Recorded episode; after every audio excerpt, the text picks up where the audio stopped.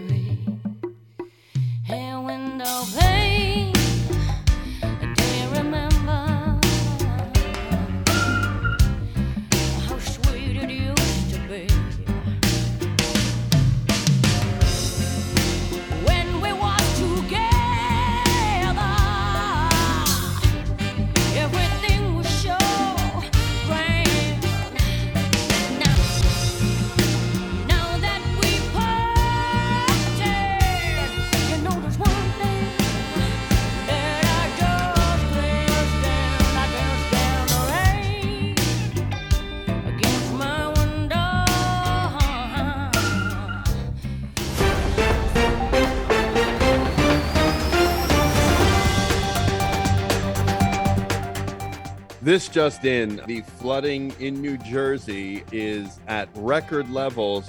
And uh, we have our man Sandwich live on the scene. Sandwich, can you tell us what's going on with the flooding?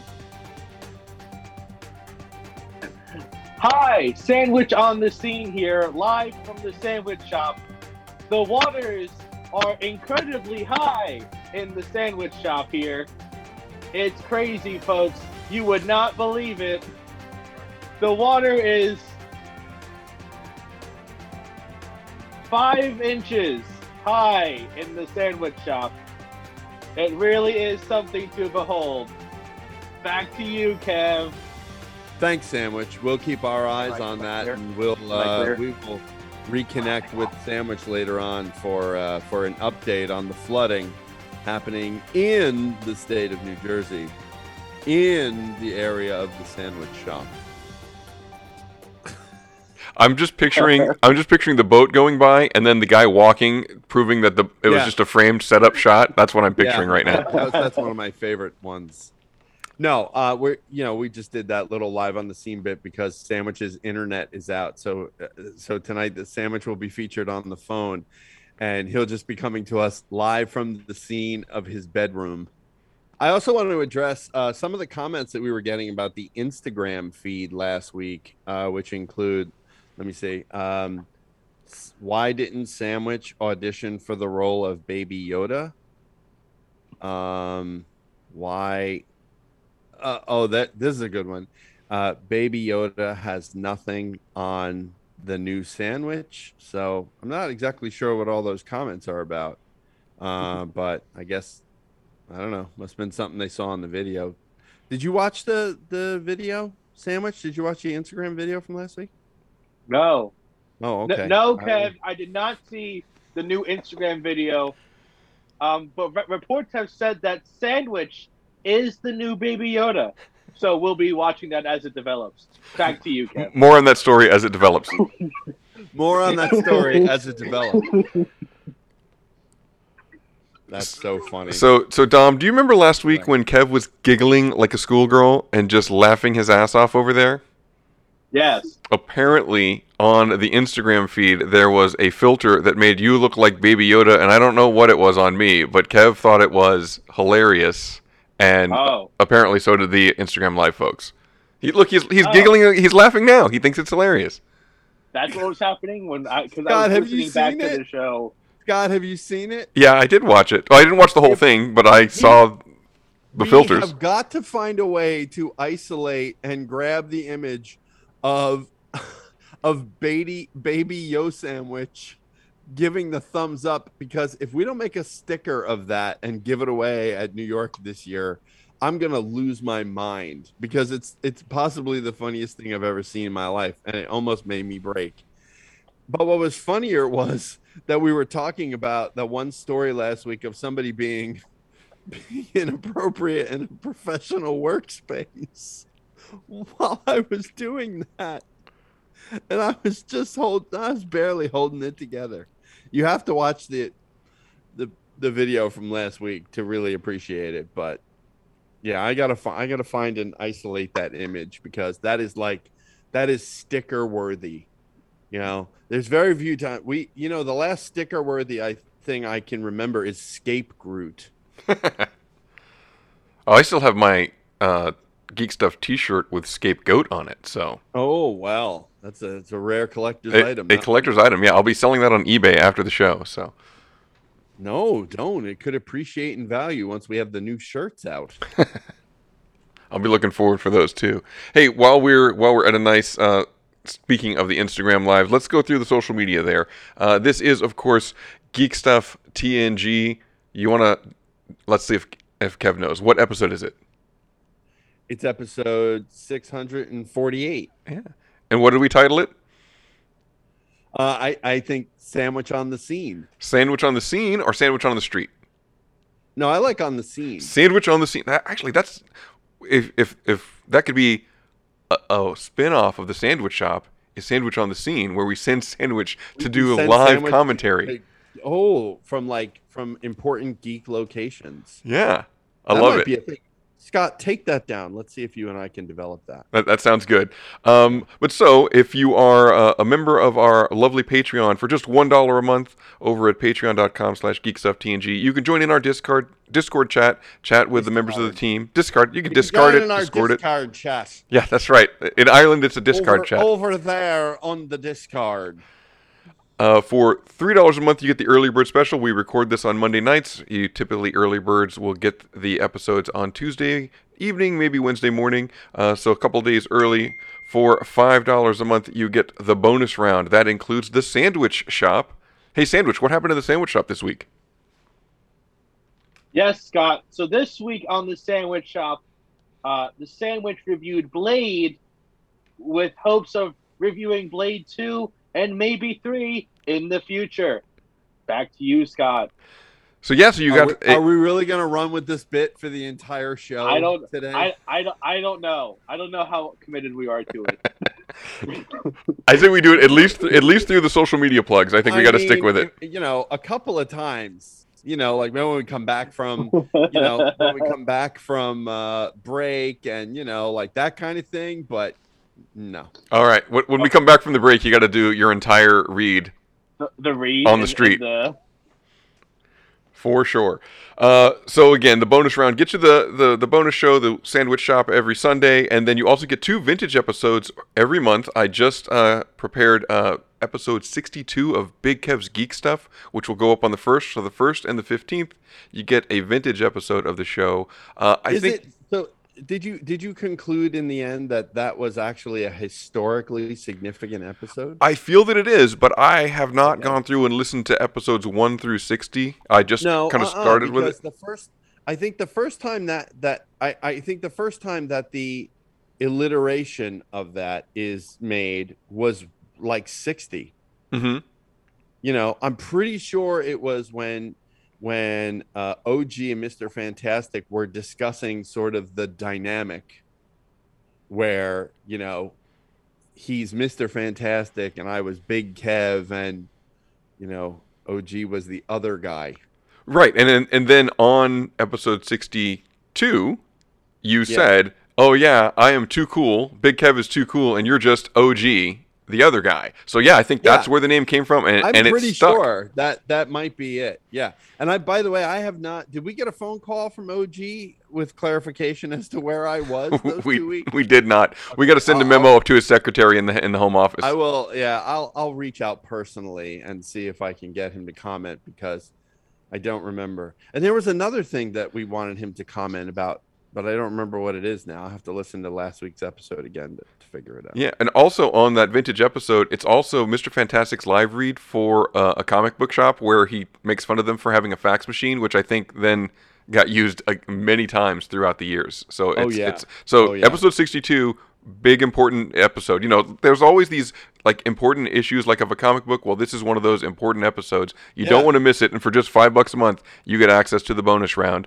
And then All of 'em. for, to all of them, going all the way back to episode 1. Yeah. And then uh, for ten dollars a month, you get the Instagram live. You get to see all the craziness of Sandwich trying to uh, Us- get his internet really connected. t- yeah, today it was about well, we're gonna have to just deal with sandwich the way we get them, and the development of the. Uh, it could be in the future. It could be the most uh, uh, uh, famous and and uh, what's the right word? Um, popular bit that we ever do. You don't even we don't even know. Sandwich on the scene could become like a breakthrough internet hit and people who are part of the Patreon could see how it developed because it developed during the pre-show today. So Instagram and say- TikTok sensation Sandwich on the scene. All the things we've done, if sandwich on the scene is the thing that really sticks, like it, it- it's just funny to think that all, all the culmination of Geek Stuff TNG and Geek Stuff led to sandwich on the scene. yeah, I would be upset too. But let's let's move on. His his spin-off show Sandwich on the Scene. He's gonna be. That's it. he- He's gonna leave us for Sandwich on the Scene. Yeah, maybe he can maybe he can find someone and pay them to do that show for him. All right. Well, let's let's let's jump in. anybody, but just saying. Yeah, let's jump into the news. I think we got to start with. Uh, I think the big news is Spider-Man takes a leak, something like that. I don't really. I didn't see it. Yeah, and I thought uh, I thought we couldn't get any lower than the the whole Batman doesn't do it, you know. but Spider-Man takes a leak, has eclipsed the entire, you know, Batman or heroes don't do it or whatever the hell that that movement was. Um, no, of course we're talking about uh, Spider-Man: No Way Home. The trailer has leaked. It's actually the crispest leak I've ever seen. It is someone who on their phone filmed. Uh, I don't know where they would have shown it. Did was was there news about where they showed where where they showed it? Because where they where they showed it, yeah, where they showed it, because um, I I it's definitely a convention setting. It's definitely on a big it's on a big screen because this person um, was able to capture the entirety of it on their cell phone, and it's pretty it's pretty good looking. I mean, now what I mean by that is that the the the the, the sort of copy um, is pretty good. Usually, when you see these kind of leaks, it's you know you're missing like a, a corner of it, and you know like the guy you hear the guy the guy who's filming it is like breathing, you know, and it's like it's they're usually terrible. This one was pretty clean, I have to say. Um, It was a three three camera, uh, a three three camera bootleg like uh, Seinfeld. I need two cameras here, one in the balcony so we can get a good. no no no no just one just one cell phone camera clearly um uh and i you know again I- those i imagine that a situation where they're showing a trailer to a group i just have to imagine that they have that shit locked down. I can't even believe someone got in there with a phone.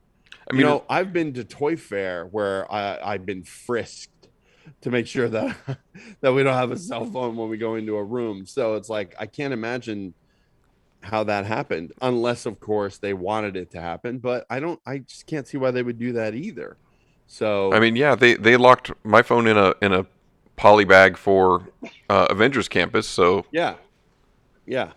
So i mean that's what we're talking about right? We're talking about that kind of level of security and it's been breached. So I, and two things i want to say about that uh, just about the the whole leak and and, and all, and all that. One um i have to say good on the guy for getting the leak because it's enough already that we've waited. The movie comes out in december you know like I, I and i think the second thing is that the onus now has to be on marvel and sony to just release this trailer for real.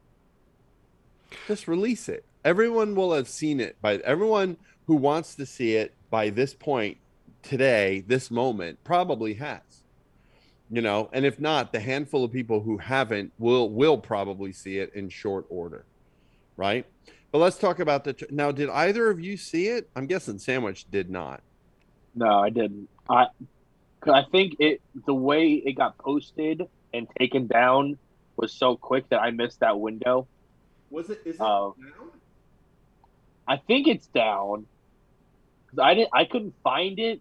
Oh, I mean, I didn't do like a deep search, but I did look, and I couldn't find it. I can't believe saw someone like- hasn't mirrored the hell out of it already. But let's assume that it is down. Let's uh, and Scott, you didn't see it, right? Yeah, I was just kind of waiting for the official one. I didn't. I didn't go check out the leak. Well, I I saw it, and more because I wanted to see. If I'm being honest, I wanted to see how good the boot was because because to me it seemed almost too good. Again, it almost seemed too good of a leak to not have been caught, and that I thought was really interesting. Let's talk about the trailer itself for a moment, though. Um, it was a lot of really quick cuts from different characters it pretty much solidifies every rumor that has ever been said about this movie every one of them um so there's that um but i have to say there's no real story like pieces given not really there's no real i mean there's a lot of assumptions one can make based on the quick cuts um, but I have to say, just from the first trailer, I can't believe I'm saying this. It looks like a jumbled mess to me. It really looks like now it's a trailer, it's a teaser trailer, lots of quick cuts, as I mentioned, lots of action, some lines, not a lot, a lot of characters revealed, a lot of the casting rumors confirmed, all of the things that you know we, we've been talking about for what two years at this point? Um all, a lot of that and probably most of it if not all of it confirmed. Um but i have to say that it looks like a disjointed mess. And i hope i'm wrong. And this was one of the things did we talk about this scott on the show? This is one of the things that i was concerned about with the multiverse was that it was going to start getting muddy and cluttered and difficult to follow like for let's just say kids or people who don't have a depth of knowledge of Marvel comics that allows them to keep up with the sort of jumping around stuff that's going on. Right. Like Um, you, you can't just walk into this movie if you don't have the knowledge of who all these other actors and characters are, right? It's not going to make any sense. It you, will you make- can't well, give I you can't mean, give context clues. explain- Well, it'd be, it, it- which will be difficult to do, right? Yeah, I mean, if they explain who these characters are, if they explain, you know, it, there is a bit of exposition, obviously, that's going to need to take place because not everyone will have seen Loki, you know, and Loki is pretty much the the keystone of the explanation of what's happening here. And I would not be surprised if Kang showed up in this movie either. So at the end as a as a post credit. So let, let me ask you: Do do you think that the reason they've been putting it off so long is because it does kind of spoil so much? Like they couldn't put it out before Loki. They couldn't.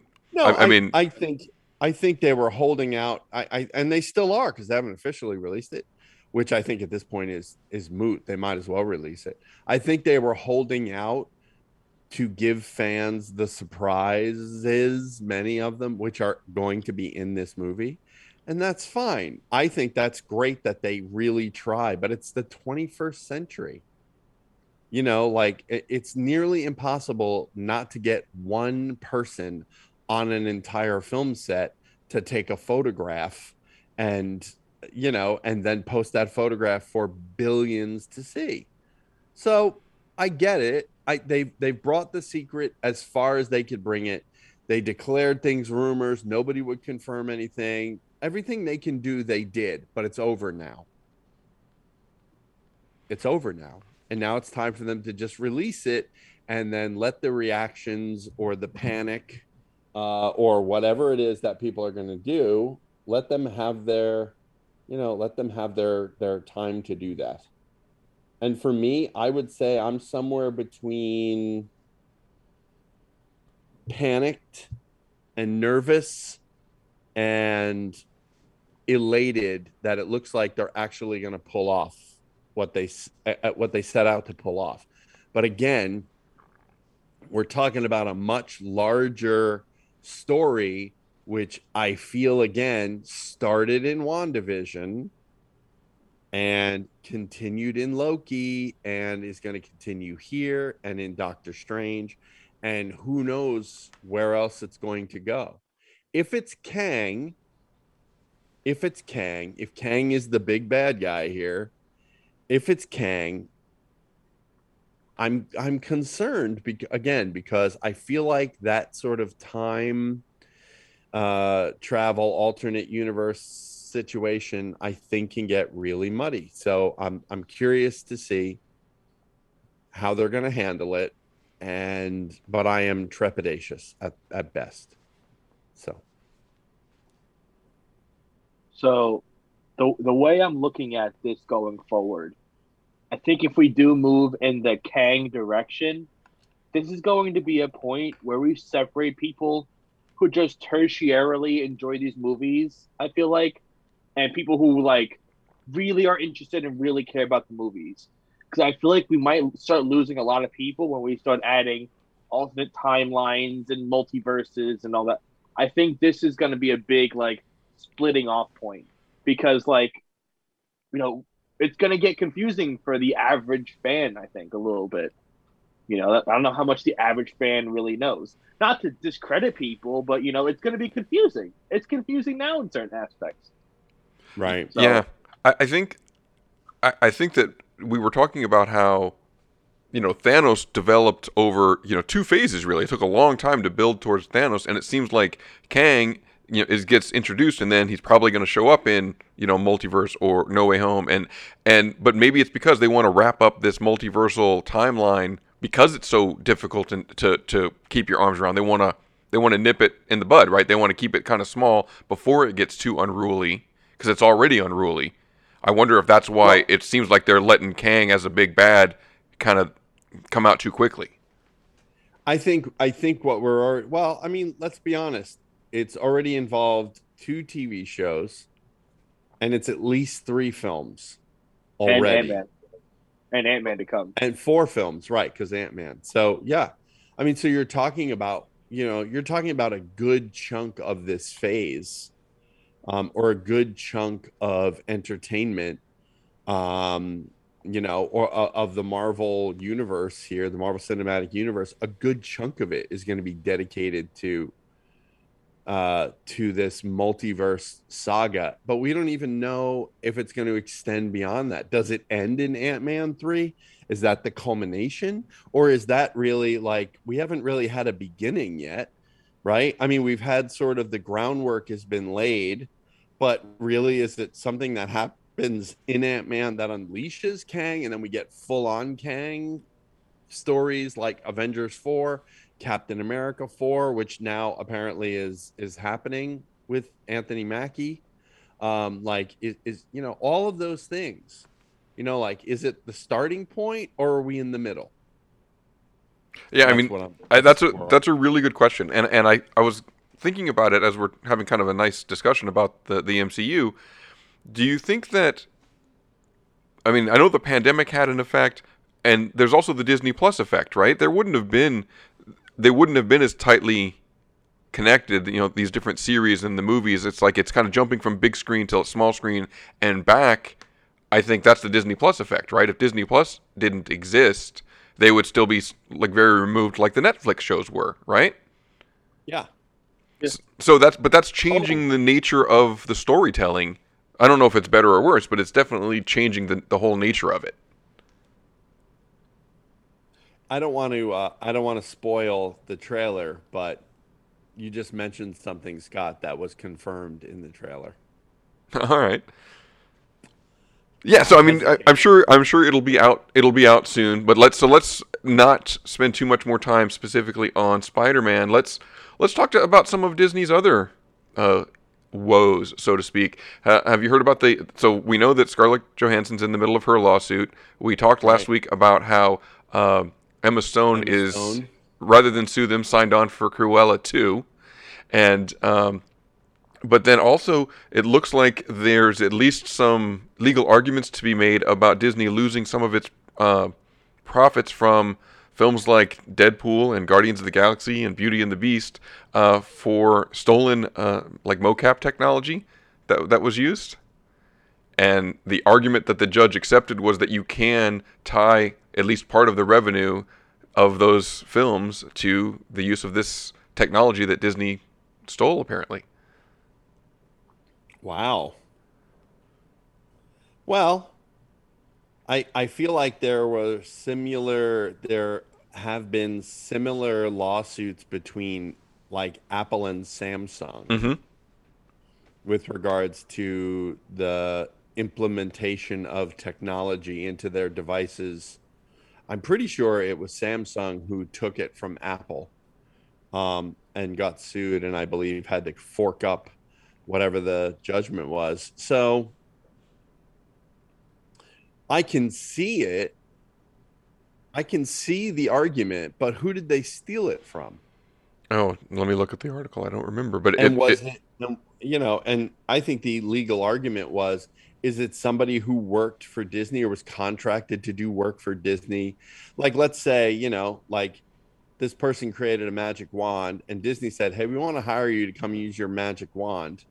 And then when he's using the magic wand disney's checking the magic wand out and going we can make a magic wand and then goes off and makes a magic wand and uses it itself and doesn't involve the guy, the original Magic Wand guy anymore? Because the argument there is, well, that guy was working for Disney, so is there not some sort of perhaps legal footing that Disney might have? Well, I mean, ultimately, it's up to the judge. According to the Hollywood Reporter article, um, Rearden is the uh, Silicon Valley company asserting ownership over a visual effects technology called MOVA, captures facial performances of an actor, right, uh, and translates it to CGI, um, with alleged theft of software that was on VF, uh, VFX vendors' computers. So, I guess they had the computers, the computers had the software, and they used it. They use it or did they take it and clone it? I think there's a difference. Yeah, it's well, it says theft of the software. So yeah, they must have Yeah. taken taken So the they must have software and then it cloned it. And cloned it. Yeah, Yeah, well, that's bad, Disney. allegedly, sure- allegedly. Allegedly, right. But I'm also sure that Disney has enough money to to fix that problem. Yeah, I mean, heck, they might end up buying the company, right? They'll just buy Sure, Rearden and make it be go it. away. That's it. Hey, Sandwich, can you scoot, scoot right a little bit? I'm losing you. Sorry. Sorry, my apologies. So, well, let's let's stick with Disney because there's a whole bunch of Disney stuff to talk about. Uh, I I know we mentioned that they were replacing their annual pass holder program with what they called the Magic Keys. Uh, Uh-huh, we'll just buy everything. We're just going to buy everything. Yep. Uh, and then now they are. I'm sorry. Go ahead. I said, oh, ho, give me money. Oh. That's it. Ha we will squash the world beneath our heel. Ha ha ha ha. Who's the leader of the club that's made for you and me? As they walk down the streets in tanks. M I C K U I M O U S E. Yeah, they're marching down the streets, and yeah, no, that's just not an image I want. A bunch of Mouseketeers taking over the, entire world. I mean, you've said it yourself that you think they're going to buy uh, DC at some point, right? I wouldn't be. I mean, they. I mean, Warner Brothers would have to be willing to sell DC. That would be the first thing. Um, and I don't. I don't think that's the case. I think there's too much there for Warner to to sell them, and Warner's doesn't got much el- anything else going on. Yeah, You I mean, know, so it's funny. It reminds me of um, Demolition Man, but instead of all restaurants being Taco Bell, it's like all entertainment is Disney. Yeah, I mean that's I mean that's a good analogy, but I don't. I also don't. I also think that what you call it would occur. Like, uh, what's what's that law? Not not Antitrust? The Yeah, probably antitrust. Yeah, there's a whole slew of laws I think that are on the books to prevent such a thing from occurring. So Yeah, they're they're moving closer. But it, anyway, let's let's talk about the parks. Uh, you know, near and dear to my Sony. heart. That's what they should do. Buy Sony, take Spider Man, and then just sell Sony again. Just take what they want and discard the the the carcass of like- Sony is thrown off to the side for anybody who wants it. Who's you know, there's so many characters we could we could bring up here. Richard Gere in Pretty Woman. That was literally his job. Uh Peter Peter uh, Peter Banning, aka Peter Pan, uh um uh Robin Williams character in Hook. You know, sort of the same kind of thing. You know, like that's exactly what Disney should do. They should buy that software company and take that piece of software and then sell the company. You know, like I don't need it. You know, like that. I don't know. I, mean, if I think if you have eight hundred billion dollars, I feel like that's that's an option that you have. I mean, Only 800 billion. yeah. Yeah, I'm sure it's more, but the, the- you know the point is still the same. You know, There- There's another article I read uh, about how Disney shares, you know, just up, up, up. The shareholders don't seem to care about Delta variant. They're not worried at all. It's like Delta, what Delta? They don't care uh, how it's affecting the parks or the Yeah. movies. They just know that in the long run, Disney is a safe bet. a lot of lot of Southern shareholders in Disney. Yeah.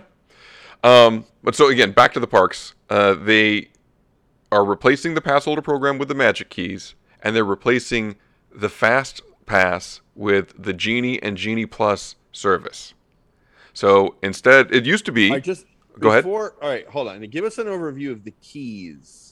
So again, it, it's it's basically a it's still a pass holder program. They just call it Magic Key. So there's different levels of the keys. So the lower the level, the less expensive, the more blackout days there are, right? But all of the different levels of the keys involve uh, reservations. So in the past, if I was the top tier pass holder, right, there's no blackout dates. I could literally walk into the Disney park 365 days a year. Right. So now the highest level of the Magic Key doesn't have any blackout dates, but you have to make a reservation. They don't have to tell you how many reservations are available, so they have a de facto blackout date that they can implement anytime they want without telling anybody. It just gives them complete control over uh, over the amount of pass holders or key holders that are going into the parks. So I mean, so that I just I just see that as a sneaky way to give them control. Hey, tourists are up, everything's great. We don't want as many pass holders in here. Boom, we just oh, there's not that many reservations left, and, and they can control that. So you know, even if you pay for the highest tier, it doesn't mean that you're going to be able to go to the park 365 days because you might not be able to get a reservation. Is the pass in? is the highest pass level and the highest key level are they like the same price wise? Are the prices about roughly the same? They're yeah, they're reasonably close. It's actually yeah, the cost is reasonable. It did not go up like a lot like everybody thought that it would. But again, I think the reason that they're able to keep the costs low is because they know that they can really control on the back end how often you can go. They don't need to put the blackout dates in. This is my opinion. You know, I mean, I haven't done the, the research, but that's what I think that they're they have the ability to do. They've always wanted to control how many pass holders come to the park. They want the pass holders. They need the pass holders for those slower days, but they want to be able to not have them there on the days where the tourists would be there. So the the Magic Keys gives them the ability to do that, and then on top of that, the traditional Fast Pass is going away. So if you're not familiar with a Fast Pass, you could basically sign up for a return time to some of the more popular rides, and then you would skip the line and go back to that, and you could typically have one at a time, and it was free. Well, that's going away.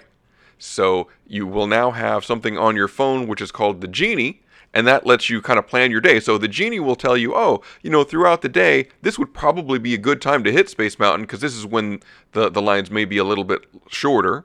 Uh, and it might be a little bit longer later, so it can help you plan out your day. It can help you make your reservations. That's your Genie, and then for Genie Plus, I think it's twenty bucks a day. You can then have fast passes, and they call it the Lightning Lane now. So everything has a plus at the end of it now. There's Genie and Genie Plus and Disney Plus. But so FastPass, which was has always been a free service, is now a paid service going forward. Plus twenty bucks. Plus twenty bucks. And again, per ticket, per day, per person. I mean, right? I mean, that's that adds up really quickly. And then I think what comes along with the the the plus would be the photo pass options, right? Getting getting all your photos too. And those are important. I mean, you know, those used to be you would pay one price for your photos for the year. Um, and then you know you get your money's worth if you like to take a lot of pictures. They used to call it the Max Pass, and now it's Genie Plus essentially. So that's kind of the big the big changes to for the park holders. We haven't decided which one we're going to get, but you know I know I'm going to be shelling out the dough for our Magic Key, and on the days that we go, whether we whether it's if it's not too crowded, then you don't need to upgrade to the Genie Plus on a slower day. But you know when it's a busy day, it probably will be worth it to spring that extra twenty bucks. You know, if I go with you, you don't need Genie Plus. Oh yeah. Yeah. Because you know all the right people. I'll tell you. I'll tell you after the show my secrets. Oh. My Disney park secrets. Kev knows all the plaids. He can just get in anywhere at Disney parks. I know people. Don't they ha- don't they have apps already or like services that'll say like, oh, go to Space Mountain now? Like I think my dad used a thing hmm. called like Dave's Discount Disney or whatever the hell it is, and it just tells me exactly how long the waits are and when you go certain places. Don't they have that already? I mean, yeah, they, they basically they're integrating some of those kind of things into their own app so that you're getting it straight from the source. Um, and it's supposed to, again, it's supposed to help you plan your day in, in different ways. So if you said, well, I like these kind of rides and I like these kind of restaurants, it'll help like build an itinerary for you. Is part of the Disney, uh, is the part of the Genie app. So it's trying to improve the service for improve the experience for experienced park holders, eh, park goers, and for folks that haven't been there a lot or maybe it's their first time. It's helping you to maximize your time in the parks. So again, that part looks great. It's just kind of a little disappointing that everything is just a little add-on, right? It's like DLC, right? Little little downloadable Yeah. content, little extra cost here, you know, a little extra cost there, and it, it adds up. Microtransactions. the death of everything. So while while we're, I mean, let's just keep going through the Disney stuff, right? So Shang Chi's coming out on September third. It's getting really good, solid reviews. It says uh, uh, one of the one of the stories said it was the best action movie in the MCU. Wow. So, so I mean, again, everything's been very But let me positive. think. September third plus forty-five days. Exactly. So look for, something. look for our review in the middle to the end of October. right. I'll see it. I'll see it in theaters. before Halloween. And and like you mentioned, Cap Four with Anthony Mackie, Secret Invasion is uh, kind of in the works. They're working on that. Um, Kevin Feige said that uh, Fantastic Four is going to be a mixture of newcomers and established actors. So still hasn't confirmed that it's going to be John Krasinski. And uh, Fantastic, Fantastic Four. Is that what you said? yes, Is going to be? Did you say new actors and actors that you don't know? No, no, it was well established and newcomers is what is what Feige said. I wonder. I wonder. I wonder how they're going to do that. That's interesting. And it had best be John Krasinski and Emily Blunt, or the fans are going to tear Kevin Feige a new butt. I mean, I mean, ev- they. re- I. I'm not even. ki- Have you looked online and they're just like rabid animals. Oh, yeah. Like they want John Krasinski and Emily Blunt so badly, so badly. Um, but yeah, I mean that's really. I'm. I'm really interested.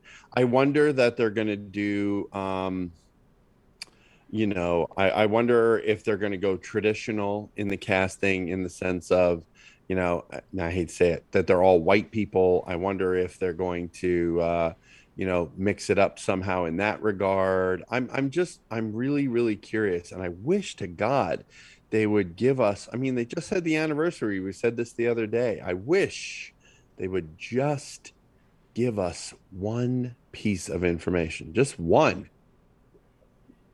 Do do you think because they've been very like you said we've been waiting for two years for Spider-Man trailer and and and we haven't heard anything really. It's, it's all these little drips and drabs and and and very minimal information. Do you think not having the conventions to have the big uh, the big moment uh, has like reveal yeah because they haven't had that opportunity do you think that that's part of the reason or it's just it's a different world and they're they're just they, they don't need to to put that information you know, out the fact that it is a different world, I think, is entirely the point. Which is, it's a different world, so you can't be holding out like this anymore. Because honestly, I would rather have known nothing about that Spider-Man trailer and see it, rather than be looking to see if all of the rumors that have been circulating for two years are true. You know what I mean? Yeah. I don't know. I also think that you know, in, in this day and age, I get they're trying to pervert, uh, you know, uh, preserve surprises and all the things that they're doing. I get it, but at the same time, it's impossible. You know, it's impossible. That's a full trailer that no one's ever seen, and a crisp and clean copy was on the internet already. You know, before they wanted it released. Well, and you I know, and the casting, the you know, the casting information's been out for nearly two years. So, like, you know, it again, it's just kind of it's one of those things where, you know, I guess they're going to continue doing it, I suppose. But this this kind of you know, if they have a cast, if they've cast somebody, they need to get that information out so people can get their heads around it and get used to the idea of it. In some cases, it's going to be really important for them to do that. I'll give you one name Wolverine. They're going to really need, they're going to really seriously need to release that name when they have it and let people start getting the idea in their head. You know, because everybody, myself included, scoffed at Heath Ledger being cast as the Joker. And if you want to, I was if, so wrong about being nervous and worried about that that I, have never been more wrong about anything. But if And you can listen now, to the somewhere in the world, Vicious Smith is banging on the keyboards, going, "You've been wrong a thousand times." Ma, ma, ma, ma, ma. And if you're uh, supporting us on the Patreon at the five dollar level, getting the bonus round, you can hear those vintage episodes, and you can hear Kev be wrong about Heath Ledger and many other things on vintage episodes of Big Kev Geek Stuff. In fairness, I was right about more than I was wrong about. Just saying. But when when we get the Wolverine uh, release, if you want to talk to us about it, you would call the GVM hotline 201 730 2547 and you would let us know what you would think of Wolverine when that comes out in 15 years when they finally decide to do something with it. no, no, it's fine. You know, you should. You should go to the GVM line 201 730 2547 and tell us why you think Charlie Hunnam will be the best Wolverine uh, choice as casting goes. Yeah, and I can hear Vicious Smith's keyboard already from that. There's like keys breaking off because he's smashing it so hard. So, you know, I think you were talking about how we got to get the information out there and let people get their head around it, but I'm also like there's there's no there's no new information when you go see a movie. It's like you almost know the whole plot, you know every character. You know, I mean, I remember when so speaking of uh well, I guess we, we're going to talk about Batman a little bit later because Michael Keaton's coming back to the role. When the original Batman, the 1989 Batman came out, I don't know if you remember the opening scene, and it's a party in Wayne Manor, and and you see uh, Michael Keaton walking around as Bruce Wayne, but you don't know that it's Bruce Wayne yet. And if you didn't know that, that scene is so much more interesting than if you know, oh yeah, that's Bruce Wayne. This is his house. This is his party. I mean, you know, just the the cinematic shot works better if it's a surprise you know, because he's standing next to Vicky Vale and they're looking at and and Knox and they're looking at a painting and he goes, "Oh, that's Japanese, not a painting. It's it's the suit of armor." And he goes, "Oh, it's Japanese." She goes, "Well, how do you know?" He goes, "Because I bought it in Japan." And that's how you learn he's Bruce Wayne, right? And that scene would have had much more impact if you did not even know the casting, right? And and I've said that that's why I loved uh, Umbrella Academy and Doom Patrol because I had no prior knowledge of any either of those two properties, and I could go through and meet the characters and get all the surprises in, in, and they were effective because I'd never seen them before. So you can't get that with any of these established properties anymore, and I think that's kind of a sad state that we're in, and we're never going to go back. That said, though, there is a large contingent of characters that still, you know, are are new to most people. Guardians of the Galaxy is probably the best example of that ever. Well, yeah, and, and I think Shang-Chi is going to be that way for me because I'm not very familiar with the character, so I'm interested and looking forward to a storyline and characters that I don't know. So that's I'm I'm glad about that. You know, I I hate to you know point out the sandwich shop while the middle of geeks of Geek Stuff TNG, but I talked about when I was reviewing Blade. That movie came out in like '98, August '98. I can guarantee if a thousand people saw that film, maybe generously, maybe a hundred, very generously, people knew who Blade was prior to going into that movie. you know, so if you don't know who the hell Blade is going into that film, beyond the fact that he kills vampires, you don't know anything like, oh, he's half vampire, he's this, he's that. You know, fun fact: uh, there was a deleted alternate ending where they were going to introduce Morbius into the Blade movies that they never did anything with. Oh wow! Did you watch it? Did you watch that deleted scene? I did. I did. I forgot to talk about it in the sandwich shop, but they ha- they set up a Morbius scene at the end. There's a scene where Blade and the main lead they walk out, and she's like, "Oh, look, there's a vampire over there, and it's broad daylight." And Blade's like, "Ah, damn!" And then and then the credits roll. But that was meant to be Morbius. Like it's official. Like that was supposed to be Morbius. That was supposed to lead somewhere, but they just never did anything with it. So that would have been a whole other thing of like, all right, of those 100 people who know Blade, how many of them know Morbius? Now that You know, it, so- so you didn't see the actor or anything. It was just kind of a somebody over there is a vampire in broad daylight. It was, yeah, it was like a, a, a, a guy standing on a warehouse, like basically down the street, and it's like, oh, another vampire. It's like, oh, he's standing in the sunlight though. It's Morbius. So hey, sandwich. I wanted to mention another news story that I saw because it relates to Blade. Now I don't know if you know the actor Udo Kier. Does that name mean anything to you? I know that name. I don't know why. I, he because he's been into almost 300 films, right? He's been in a million things, but he's of, and I think half of the 300 films he's a vampire, right? So he was one of the Vampire Council in Blade. He's been in a bunch of different other ones, and there was just a story in Variety that he's got a leading role in an indie film called Swan Song at 76 years old. So this guy's been kind of a character actor at, forever in hundreds of different vampire roles and non-vampire roles alike.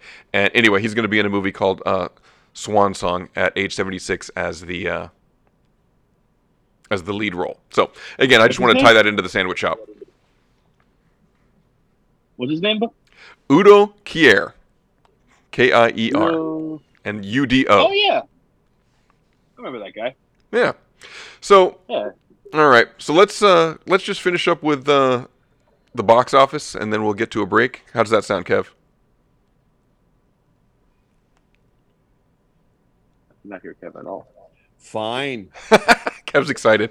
Uh, so, Free uh, Free Guy was the number one movie two weeks in a row. I think it's the first time that's happened uh, lately, and it pulled in another almost 19 million. And then there then haven't been a lot of movies in movie theaters for two weeks in a row. right, no, I mean that's the thing. So Free Guy two weeks in a row is a big deal, and then the number two movie, Sandwich. Suicide Squad. What? Suicide Squad. No, Paw Patrol. I thought you would have been out seeing that one in theaters. Uh, no, no, no, no, no. I'm gonna wait till that hits uh, HBO Max. So Paw Patrol brought in 13 million. So I mean, again, pretty solid showing Wow. for for a kids movie. Um, and then Hugh Jackman's Reminiscence, uh, less than two million. So just a utter failure at the box office. Well, and again, it's probably doing gangbusters on HBO Max. Yeah, I mean, yeah, but that's not the type of film that's going to draw people to the big screen, right? And and this this hybrid release uh, seems like this is going to be the way it's going from now on. I know Universal Pictures are going to be hitting Peacock. It says four months after opening, so that's your Jurassic Worlds, the Gru movies. So your Universal Pictures are going to be over at a Peacock. Uh, WB and AMC have a 45 day window, so that's matching Disney Plus's uh, uh, experimental Shang-Chi 45 day window. So, I mean, this is what we can expect is is either simultaneous release or a very quick release to the streaming services going forward. So I wonder how this is going to affect like contract negotiations for actors. I feel like they're going to want to make some money off of that in some shape, way, shape, or form. Because you know, you know, if you're taking if hundred million people see the film, and you know, I'm not going to go pay for it if I can see it the same day free on it. Like the people who went Suicide Squad. I didn't pay to see Suicide Squad. I saw it on HBO Max the first day I could because I wanted to see it. You know, I wonder if there's Someone is a way paying that- for HBO Max.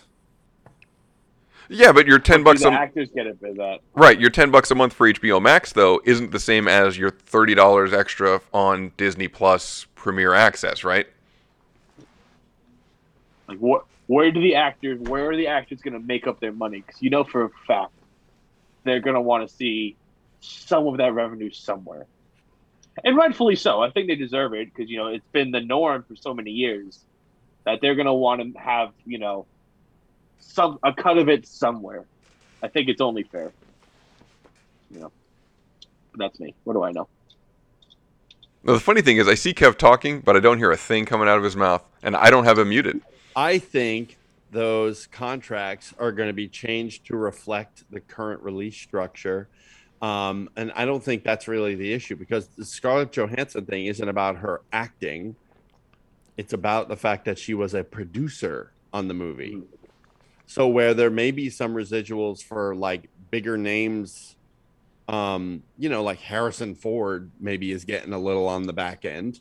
Um, I'm sure what they will do is moving forward, they will adjust those contracts to befit the release structure as it's clearly developing.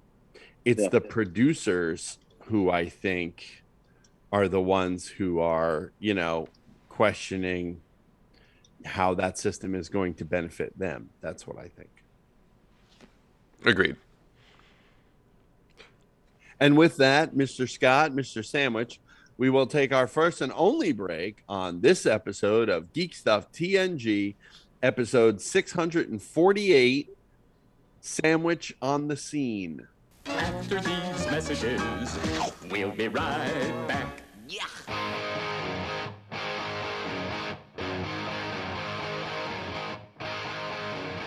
We need to get the word out that the listeners can be involved with Geek Stuff TNG directly by using our GVM line 201 730 2547. Hmm.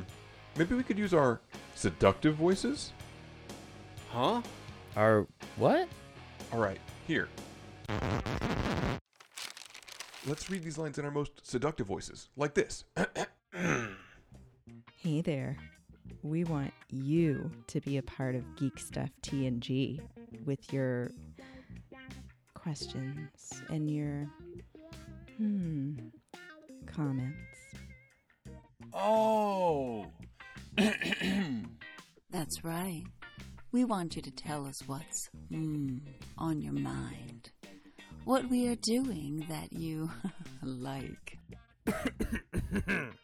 So call us on the GVM line 201 730 2547 and you may hear yourself uh, on an upcoming episode of Geek Stuff TNG. Wow. Wow. What? Okay, here we go. I'm James Hatton. And I'm Podcast Rob. And we're the Something Something Cast. We're a pop culture podcast that chats about movies, comics, TV, music, video games, and a whole lot more. Check us out at our home at somethingcast.com and also on iTunes, Stitcher, Google Podcasts, and other fine podcatchers as well. Proud members of hashtag Podern Family and ACPN, the Art, Comedy, and Pop Culture Podcast Network. Okay, here we go. Hey, Geek Stuff listeners. It's West Coast Scott here. Did you know I do a podcast with my lovely wife? Say hi, Brittany. Hi. Tell them about our podcast. We do a weekly podcast where we talk about travel, conventions, Disneyland, and our growing family. It's called the Piecast because we got married on Pi Day, and it's available wherever you find your podcasts. You can also follow us on social media. At Pi Day Family. And my new Twitter handle is at Pi Day Scott. Check us out.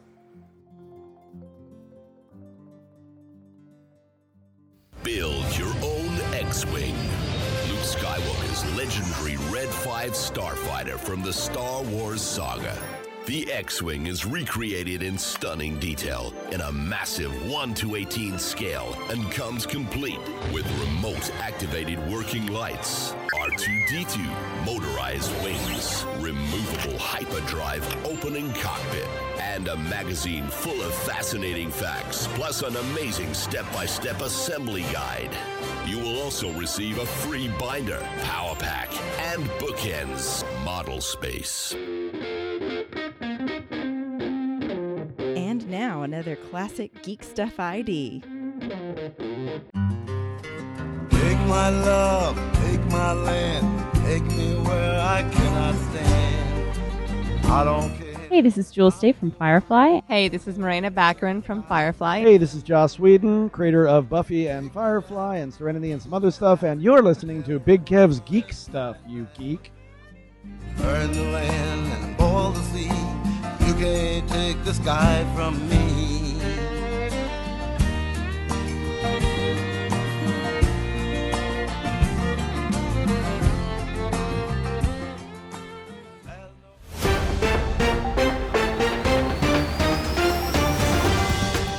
Live from the Sandwich Shop, High Night Productions in sunny Southern California, and Big Hefuna Studios, it's Geek Stuff TNG.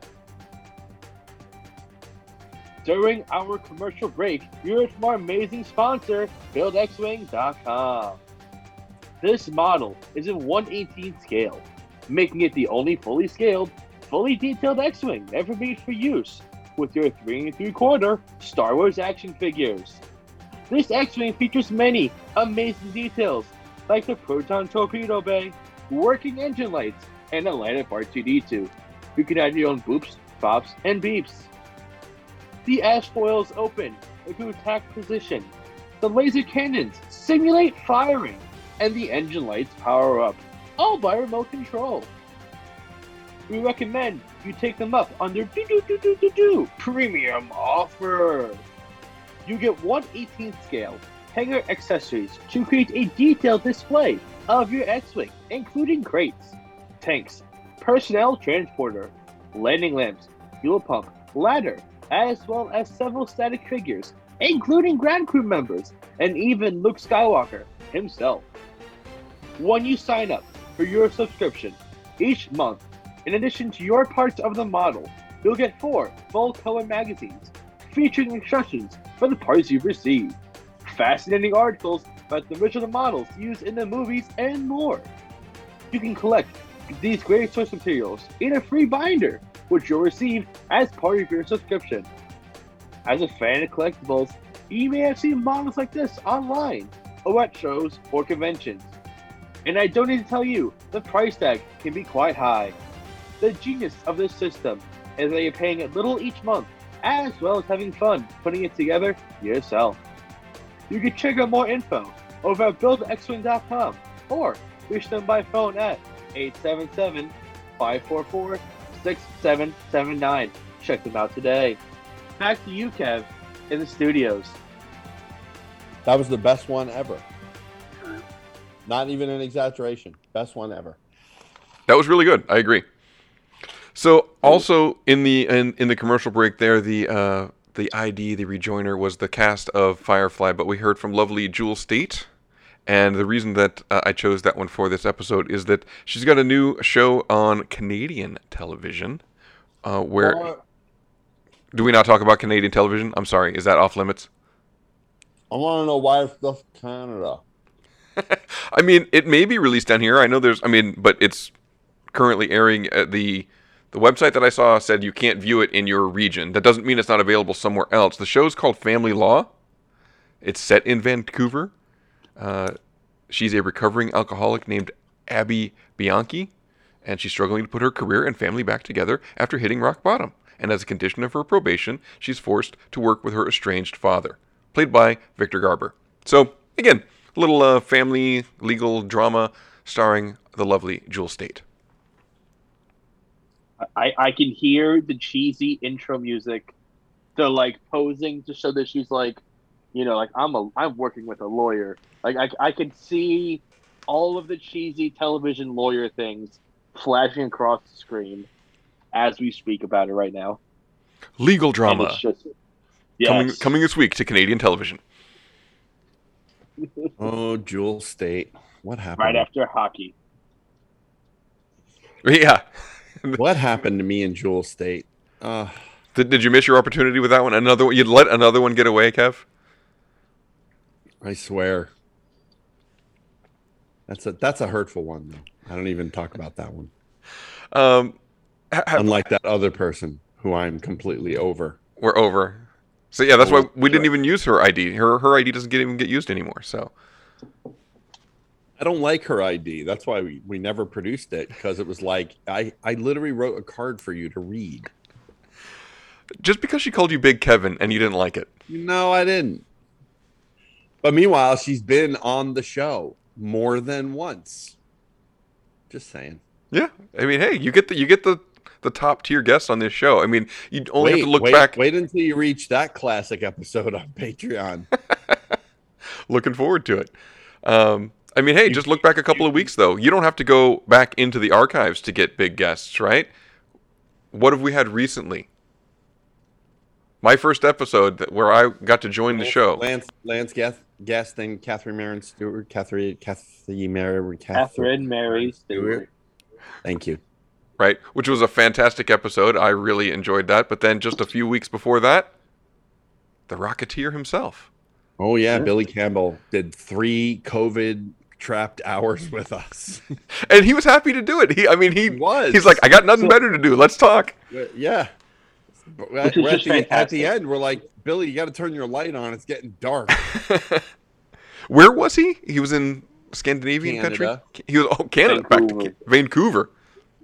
Might as well be a Scandinavian com- Yeah, country. he was filming. I think he's. I don't know if he's filming the show or the pilot of the new Kevin Costner TV show, I, which I think was National Parks. I think it was called.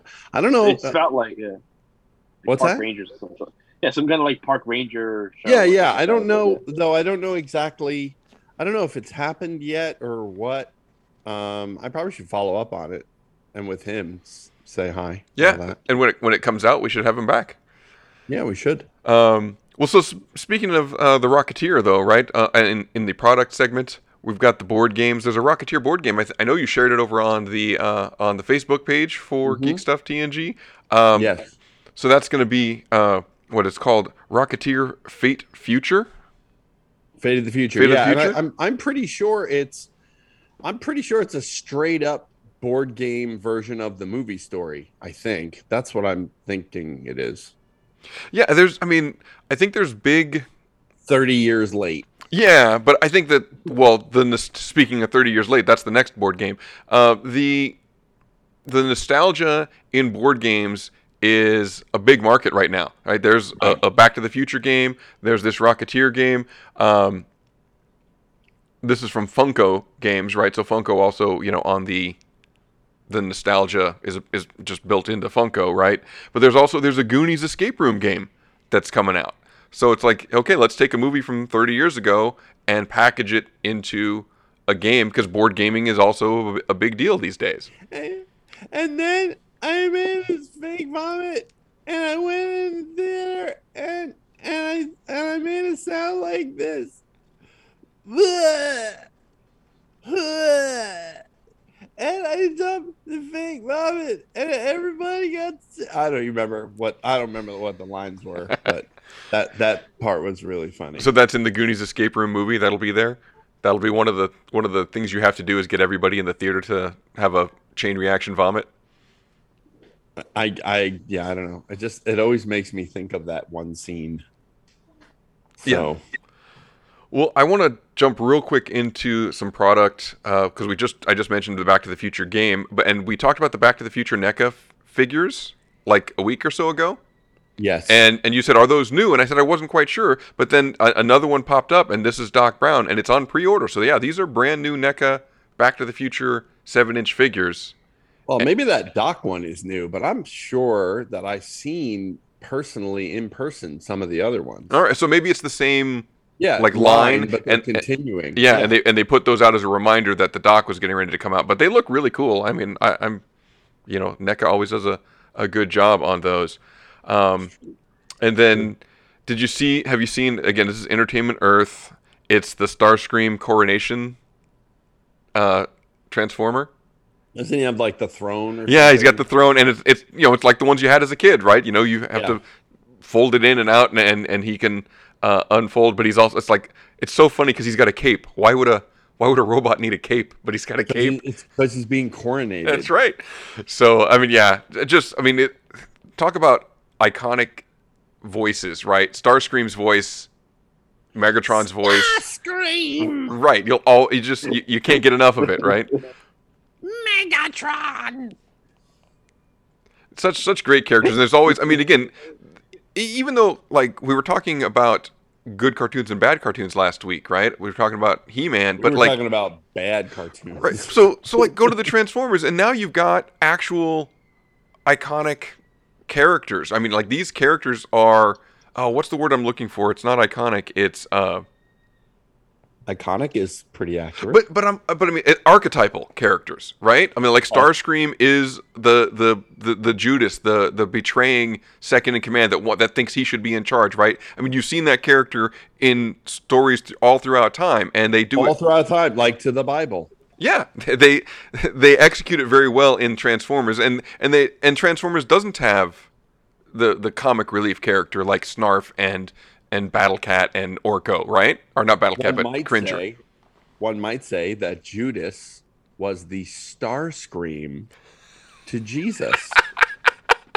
one might say that Jesus, if Jesus was Megatron, that star that Judas would be his Starscream.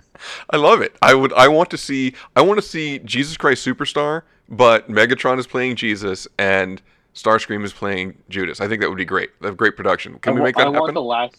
I want the Last Supper just replaced with all Transformers now. just Megatron in the middle. You know, I know, bet if you look don't for it, it's out there. I, I bet somebody's drawn that. I was gonna say, I bet you, uh, if you Google it, I bet you someone's already done it. But like the Transformers Last Supper or something. I can't. I every piece of computer I have is being used to make this program, so I can't look. But I'll bet it's out there. Yeah. Oh, that would be fantastic. I bet it is.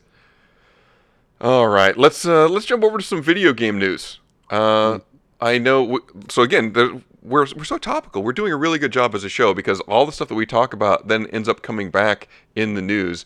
So Well, we talked know, about. Don't, don't break your arm patting yourself on the back there. And really, it's only since I took over as producer that it, no, I'm not gonna I'm not gonna say that. I'm, I'm not going to. Uh, I'm not going to deny anything about uh, anything you say regarding since you've taken over as producer. Uh, I'm just happy to be part of the show. It's all it's it's been very fun for me. Uh, but I saw an article about Red Dead Redemption and the original Arthur Morgan design. So I don't know Red Dead Oh. Redemption, so I'll, I'll leave that to you, Kev. Well, yeah. So Arthur Morgan is kind of the character you play in the first person uh, mode of the game, and I guess they had a, a completely, or at least a somewhat different design for him um, than the one that actually got uh, released. So, but you know, I mean, I played the first person for 15 minutes to familiarize myself with any changes in the controls and so on and so forth, so that I could immediately go online. Wait, with are you my are you, friends? Yes, sandwich. are you telling me you didn't finish the campaign? I don't know. I may have finished it when I may have finished it when um when online was shitting the bed. Remember that? because Yeah. the Red Dead 2 campaign was absolutely phenomenal. One of the best campaigns I've played literally in my entire life. I don't know. I don't know if uh I I think enjoyed it a lot. I think I I might have finished it because there was a period where Sandwich, myself, um, cousin Dave, uh, E Rock, number of people, we were all online playing together. We were playing uh, uh, we were playing um, Grand Theft Auto GTA uh, Five together, and um, you know, and we were kind of interspersing it with playing Red Dead Redemption Two because um, Red Dead Redemption Two just kind of shit the bed. And it was just kind of not working right and there was no updates coming and it just like they abandoned it. But it seemed like every 10 minutes there was new content for gta you know so we were going back and forth and then we started doing heists and all that but sandwich let's let's focus on red dead redemption 2 uh, for a minute um, what are your memories what are some of the things that you really liked about the first uh, about the um, you know the single player The campaign. Well, I mean, so it's not a big spoiler, but it's about like kind of the the ending of the Dutch van der Linde gang. And are we are we gonna do the thing where we cut and then we do it's that time where then uh, we turn out the bus. It's the day. Do we play It's yet? that time of the night. We turn on the black light. Let the dungeons and the dragons begin. It's D&D. That's Scott's fault because Fighting we with the set that legends up. of I- I don't know what It's you D&D. No, it was great. Scott, when he's three to five words into his response, That's when you pull the trigger. Not when he realizes that we're doing it. I think I loved the slow realization that it was happening and he couldn't stop it was was better this time. So, so what's funny is, I looked at the prep sheet before we did the show while I was at work, and I saw that we had put a D and D story. So I literally thought, at what point are they going to change it on me? When are we going Well- to? Do, I so, so I was thank you. ready like for. Thank you for little that bit. insight sandwich, so we can make sure that that never happens again. Gosh. Oh boy! But how's he supposed to be prepared to talk about it if he doesn't know? You just got to know all. You listen, constantly have D and D in your head. That's it. D- he needs to be pr- constantly prepared for D and D. That's number one. And number two, he's see. I warned you, Scott. He's much more clever than you give him credit for. So, just saying. I believe you said that he was a over to the conniving little. Uh, oh no, no, wait, that was a private conversation. Sandwich, scoot over to the right and sit up. I'm losing you. Sorry, sorry. I that was So tell us about the new D and D book. um. Just I- announced. Wait, hold on. I'm getting this. I'm name? getting this special message. We're gonna go. We're gonna go live to our man Sandwich on the street, who is, uh, is uh, as we understand it, there's a new D and D book. New D and D book. Uh, Sandwich. Kathy, what's the name? God, Give me the name. Uh, Treasure yes, of Dragons. Kev. the the new Dungeons and Dragons book. Someone's treasury. So, anyways, uh, the they recently announced a new D and D book.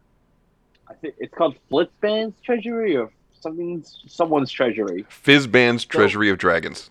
So, Flitzban's Treasury of Dragons. so you knew it was on the prep sheet, Yes. and you knew we were going to be talking about it, Yes. but you don't know the name of the book. I know the important stuff, Oh, not the name of the book. Oh, that's not. No, you're right. The name of something isn't important. Oh, I'm sorry. Can you? Would you have remembered Fizzband if I told you it three hours ago, and then told you to remember it now after this? We've done half a show. Look, I'm just saying. So this is a a D and D source book. I believe it's hitting stores in either September or October, and this is a D and D source book centered very specifically on dragons. We're getting a whole lot of just dragon lore and new dragons, a complete dragon bestiary, two new dragon subclasses, one for ranger and monk, which in my opinion are the most underplayed and underutilized classes in D&D in my opinion. Which is personal opinion. ridiculous because Ranger is one of the could be one of the most powerful, uh, in my opinion, could be one of the most powerful damage dealers from a distance. Yes, Why on earth would you not want one in the group? because The the argument on initial the initial players handbook rangers were trash if I'm being generous. Okay. Okay, I don't I don't agree, but I do agree with Monk though. I think Monk has Yes. been kind of like Yes. meh forever though. Like since the beginning of D and D, monks have been kind of like so. You're a monk, so what? He's Friar Tuck, man. And, and we're also getting some background lore on uh, Tiamat and Bahamut's. They're two big dragon gods. Those who aren't aware of D and D, their uh, their involvement in the first world. I don't know exactly what the first world was or is. I'll be honest, but I know Tiamat and Bahamut are. So I'm very excited for that. Uh, so You mean it's basically Tiamat whole, from the Dungeons and Dragons cartoon. yes. Right. If you know nothing else, that's Tiamat is the many-headed dragon from the Dungeons and Dragons Saturday morning cartoon. Well, I mean, you put put a finer point on it, uh, Mr. Scott, and he's not just many headed. It's he's all the evil heads. She. So all she, uh, thank you, is all the colors, not the metals, the colors. So black, white, red, green, Green, blue. blue. Yeah. Whereas uh, the good dragons, if you are, are all metallics, gold, platinum, copper, and so on. and they're represented by Bahamut. Yeah, but he doesn't have many heads. No, there's one head. Yeah. And he, he's platinum, So- right? He, he's the platinum dragon. Platinum, yes. I'm pretty Yeah, sure I- it's platinum. I'll be honest, I don't know a whole lot about him. I know Tiamat more because there's been like modules written about her. And Well, I think- cartoon. I think I think Bahamut is uh I think the vibranium dragon. nice. I think. as, I as soon as it. as soon as Disney buys Wizards of the Coast and then uh, takes over D and D, Yeah, Oh, the God. vibranium dragon. Pretty sure that's what what what he is. But you know, I mean, Tiamat's been around for a long time in a lot of different forms, and many people forget there is a Tiamat action figure. the D and D action figure line that came out in the early '80s, they did a Tiamat action figure. Uh, that's So- the the line that had like Warduke and Yeah. right. Yeah, war it yeah, it was basically just kind of a bunch of characters they created with generic class. Uh, you know, like Ward Warduke is the one everyone seems to remember, but there was a bunch. There was a there was an elf, but he was really tiny for some reason. So he, You know, he was more like a halfling. He was more like a halfling, yeah, I would say. Yeah, he was absolutely more like a halfling, but he was an elf somehow. It was an elf, but he was a dwarf elf. No, that doesn't make sense. Um, but they had like a cleric, they had oh, an evil wizard, a good wizard. There was a whole line, but Tiamat was one of those kind of cornerstone pieces of that collection. Um, uh, especially for just straight up regular D and D fans, you know. I had it. I don't know that I still do. I don't think I do. But I didn't see uh, it. what's that? I didn't see it. I know. Yeah, but it doesn't mean it's not there. It probably isn't there, but I'll get it back. Oh yes. So, so this is funny because this book and the other books coming out kind of spawned some questions me and my friends were talking about, and it was how long do you think it will be before that they're really actually possibly considering a new edition? Because we've had 5e for a while, and I don't see it happening for a long time, if ever, because it's so streamlined and easy, and like it just Yeah. it makes it so new friendly for people to jump into D and D with the system that I don't see a reason to leave. I but have an you know, I know people will have their gripes. I have an answer for that. Yes. It's it's when it stops selling. Yeah. And they'll rework it and call it the sixth edition, and then everybody will start all over again buying because that's exactly what has happened the previous three times. But I think that So- they've really got it down though on this one because I agree. It, it- this is the first time that everything's hardcover, not just the source books, right? Like all Yeah, of your, your modules and everything. It's it's. I mean, you're Yeah. right. They've made some some aesthetic changes to this where it all looks good on your shelf. It all, you know what I mean? Like it just it Yep. feels very tight and and and like it all goes together in a way that it never has before. And it's never Absolutely. been more popular than it is right now. Yeah, so they can they can keep this one going for a long time. I agree, but Oh, that's when no. they'll that's when they'll switch it up. They'll switch it up when they feel it's run its course financially and they need to do something in order to mix it up to to spark interest in it again. I don't think you'll see a new edition um per se sandwich. What I think you'll see is like something along the lines of a version 5 a new player's handbook where they will have done some revisions and maybe they'll call it 5.1 or something like or that like five E revised. yeah or something like that or or it won't be revised or anything like that but they'll they'll just do a huge content jump a dump you know it'll be like however many classes are in the, the book now there'll be that many classes in the new book and they'll like they'll file it down even uh f- to even finer points and that kind of thing you know you're not you're not a you, you know you're not just a thief anymore an assassin you're uh you know whatever. You know they've had all kinds of different things through the years. They have enough source material uh over the 50 years that d&d has been around uh to absolutely pull from and say all right well we're going to bring acrobat back or we're going to bring you know some innocuous thing you know there's there's any number of things that they can do in that regard and still kind of keep the interest going but when that stops Mhm.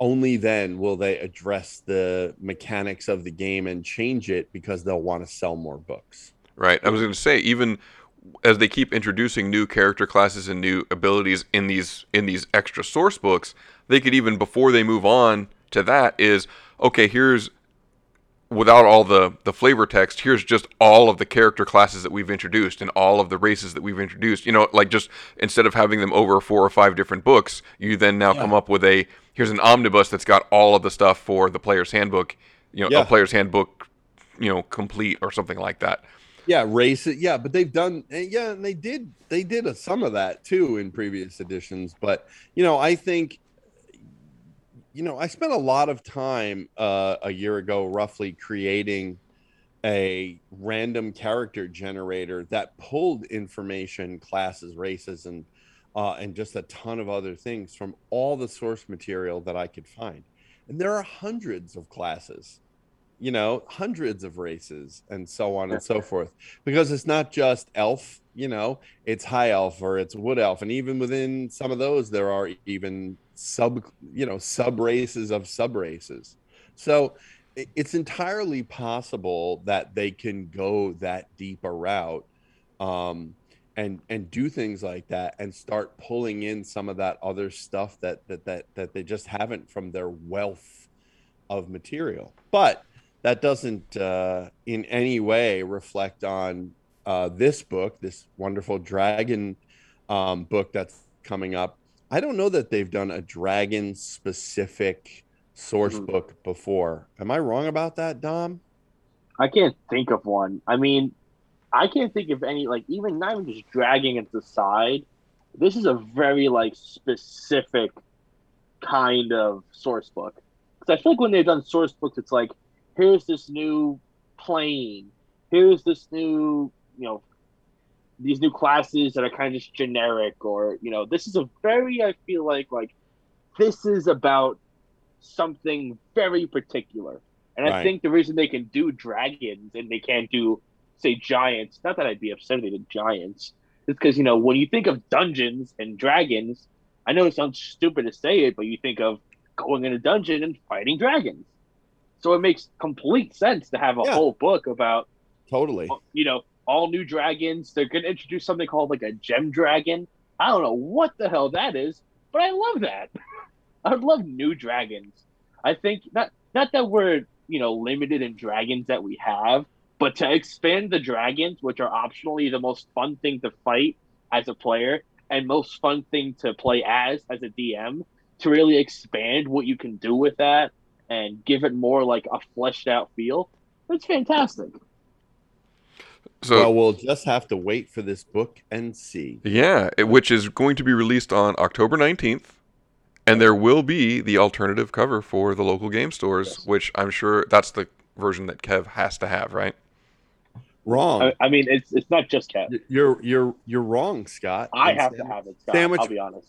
Sandwich, tell Scott which version of the D and D book I have to have.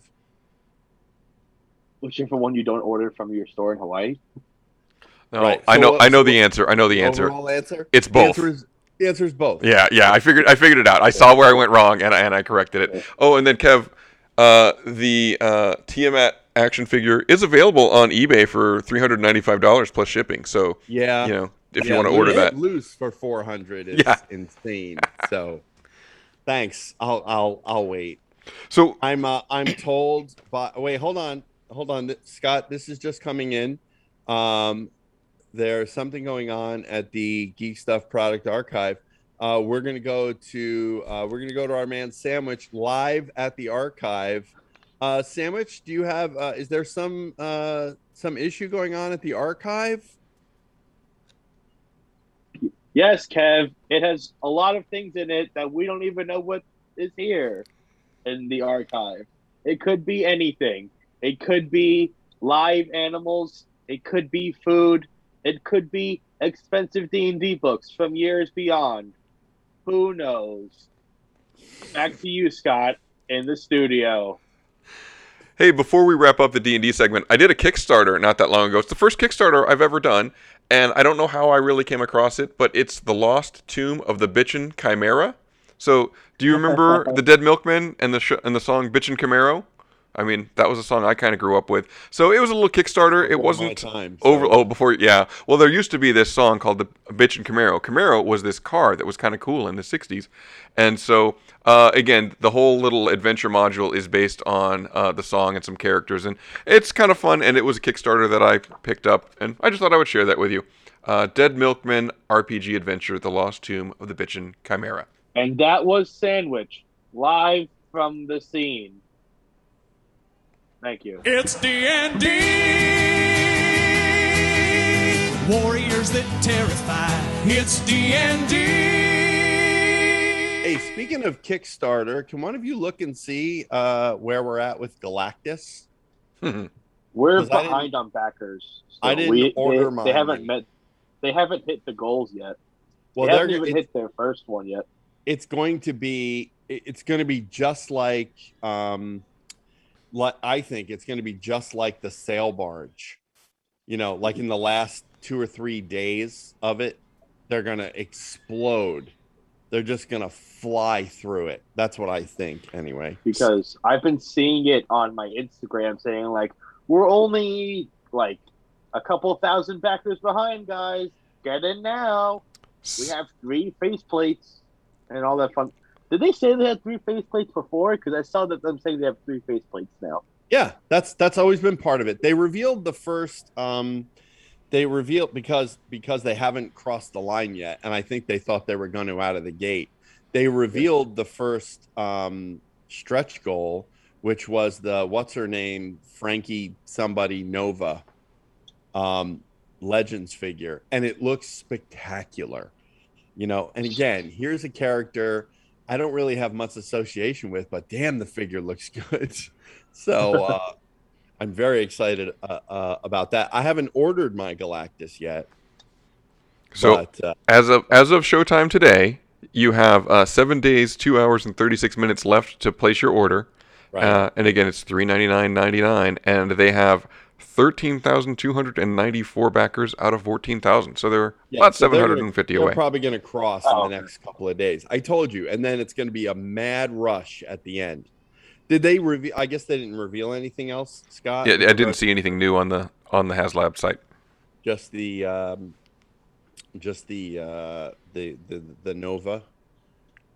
Because there's definitely a, there's a Silver Surfer that is silhouetted, and it looks exactly like the silver the, the Marvel Legends Silver Surfer that they released. I want to say it was less than a year ago as a Walgreens exclusive. Have we talked about that Marvel Legends and Walgreens? Walgreens for the last couple of years has just been getting like like the slow rollout line from Marvel. And this year it's cosmic characters. So they've gotten a few and I think Surfer was one of them, but that Surfer in the silhouette, if you look at the picture that reveals um uh that reveals uh Nova, uh there is in the opposite corner there is definitely I think definitely a silver surfer and again it looks like the one that went to walgreens. So i'm wondering if he's like is he vac metaled is he like did they redo him in a way that's only going to be available with galactus and so on and so forth? Again i appreciate the fact that this galactus will display well with six inch figures. I just think it's going to display even better with Oh, yeah. three and a quarter and four inch figures Well, I feel like the point is he's supposed to look massive. So I mean, yeah, when you can have those smaller scale, it just it fits the aesthetic so much Yeah. better to have him really tower over them. Yeah, You know, I- yeah, I I'm- thought when they were scaling him, I guess scaling him for like these six inch figures, I thought he was gonna be like my height, and I was gonna have to like carry basically another human into the unit, which wouldn't be the first time I did it officially, but you know. Oh, oh, oh. Cut that, cut that, cut that, cut that out, cut that out. There are things we don't discuss.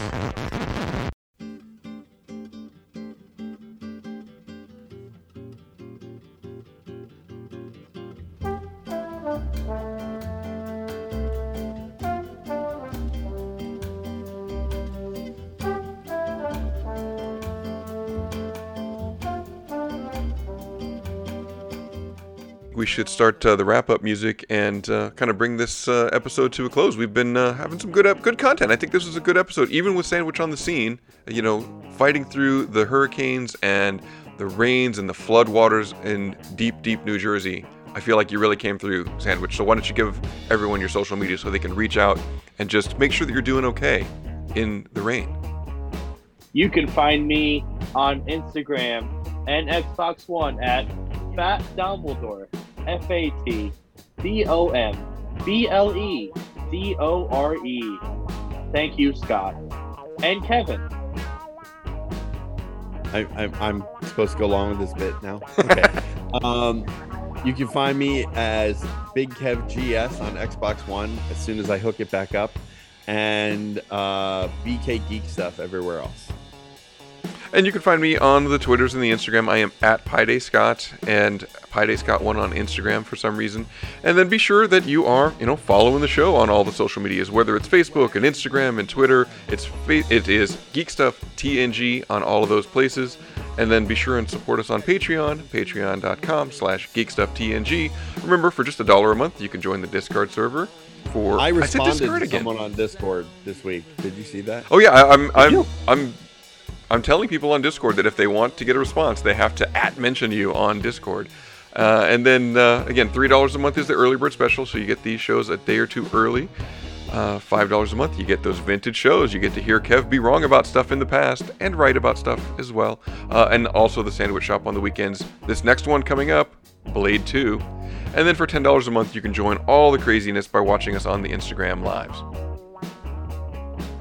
Instagram Live. Instagram. Live. And then if you want to interact with the show in one other way, you can send us an email At geekstufftng at gmail.com. or you can call the GVM line. 201 730 2547. And then you might hear yourself on a future episode of Geek Stuff TNG. All of these things are true. Why do we need to reinforce it like that? Like it was false at one point. you make it sound like we weren't gonna do these things at some point. All, all of what Sandwich is saying is true. Damn it, why is it so funny? And with that, Mr. Scott, Mr. Sandwich, we will bring this episode of Geek Stuff TNG, episode 648, the one we called Sandwich on the Scene, to a close. The way we end some so the way we end some shows by saying good night, Markie Post, wherever you are. And on that note, we cue the music.